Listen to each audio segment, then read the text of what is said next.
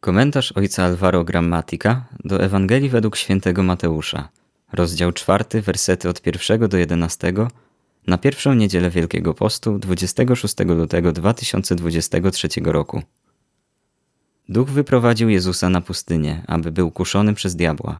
A gdy pościł już 40 dni i 40 nocy, poczuł w końcu głód. Wtedy przystąpił kusiciel i rzekł do niego – jeśli jesteś synem Bożym, powiedz, żeby te kamienie stały się chlebem. Lecz on mu odparł: Napisane jest: Nie samym chlebem żyje człowiek, ale każdym słowem, które pochodzi z ust Bożych. Wtedy wziął go diabeł do miasta świętego, postawił na szczycie narożnika świątyni i rzekł mu: Jeśli jesteś synem Bożym, rzuć się w dół. Napisane jest bowiem: Aniołom swoim da rozkaz co do ciebie, a na rękach nosić cię będą, byś przypadkiem nie uraził swej nogi o kamień. Odrzekł mu Jezus. Ale napisane jest także, nie będziesz wystawiał na próbę Pana Boga swego. Jeszcze raz wziął go diabeł na bardzo wysoką górę. Pokazał mu wszystkie królestwa świata oraz ich przepych i rzekł do niego, dam ci to wszystko, jeśli upadniesz i oddasz mi pokłon.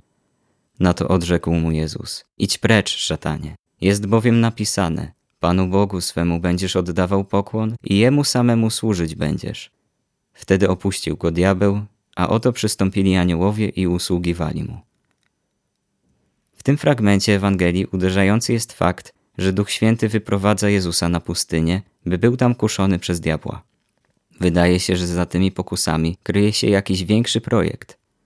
Nie stajemy w obliczu dwóch sił walczących przeciwko sobie, dobra i zła, ale wobec ręki Boga, siły, która przewyższa wszystko i kieruje każdym wydarzeniem.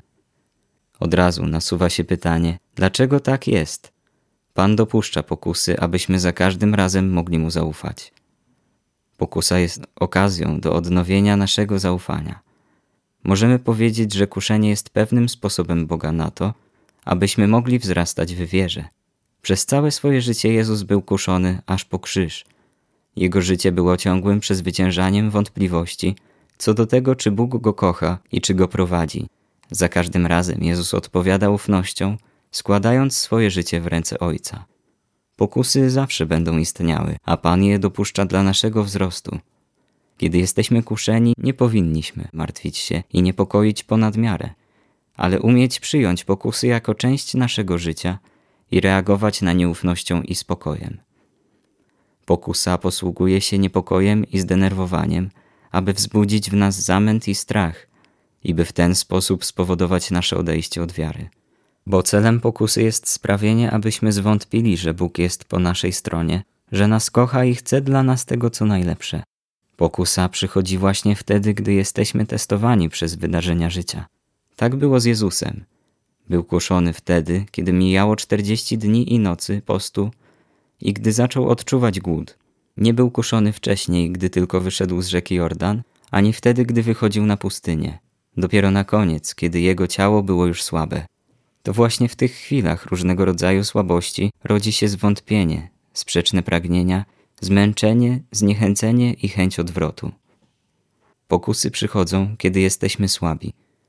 Diabeł chciał tylko jednego, żeby Jezus nie ufał Ojcu i szedł swoją drogą w całkiem niezależny sposób. Trzy pokusy, których doświadczył Jezus na pustyni, miały sprawić, aby odłączył się od Ojca i nie był już od Niego zależny, żeby starał się żyć czymś innym, a nie samym słowem, które pochodzi z ust Bożych i by dążył do samorealizacji, wybierając drogi, które wydają się Jemu właściwe, a nie te, które wybrał Ojciec.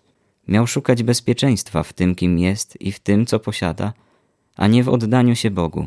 W rzeczywistości prawdziwe życie polega na zależności od Boga a diabeł chciałby czegoś przeciwnego.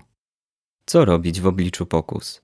Wiedzieć, że przyjdą, a kiedy się pojawią, reagować spokojnie i odnowić swoje przylgnięcie do Pana w modlitwie, wytrwać w drodze i żyć miłością miłosierną. Jak mówi prorok Izajasz, w nawróceniu i spokoju jest wasze ocalenie, w ciszy i ufności leży wasza siła.